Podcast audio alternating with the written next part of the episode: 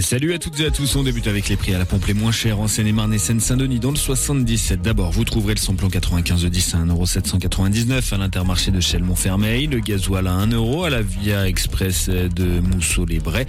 Dans le 93, le samplon 95 de 10 s'affiche à 1,819€ au Cora de Livry-Gargan où le gasoil sera à 1,659€ au même endroit.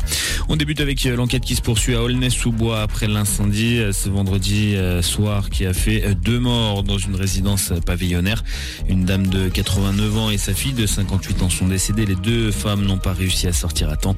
L'émotion est vive dans ce quartier où les victimes, euh, où les voisins se connaissaient bien. La Seine-et-Marne en vigilance jaune aux orages ce lundi après-midi. Elle est déclenchée comme dans 63 autres départements, essentiellement situés dans la moitié sud du pays. Elle se déclenchera vers 15h jusqu'en milieu de nuit prochaine dans notre département. De forts cumuls de précipitations sont attendus par endroit.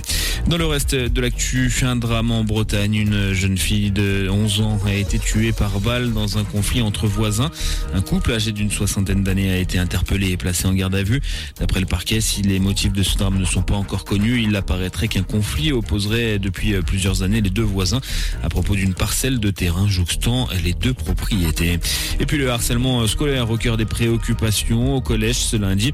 Une heure de sensibilisation sur la thématique harcèlement et réseaux sociaux sera organisé dans les 7000 collèges de France dans la semaine. Ça commence donc dès ce lundi, a fait savoir le ministre de l'Éducation, Papendiaï.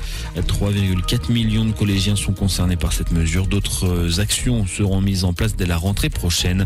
Et puis du sport et du tennis, il entre définitivement dans l'histoire de son sport. Novak Djokovic a, pris, a écrit une nouvelle page de sa fabuleuse carrière en remportant Roland Garros hier, son 23e grand chelem. Il a battu Casper Ruud. Joko devient ainsi le tennisman le plus titré de l'histoire. Et puis le temps de ce lundi en Seine-et-Marne, plein soleil euh, au nord du département ce matin. Ça se dégrade au fil des heures, ça devient orageux dans l'après-midi.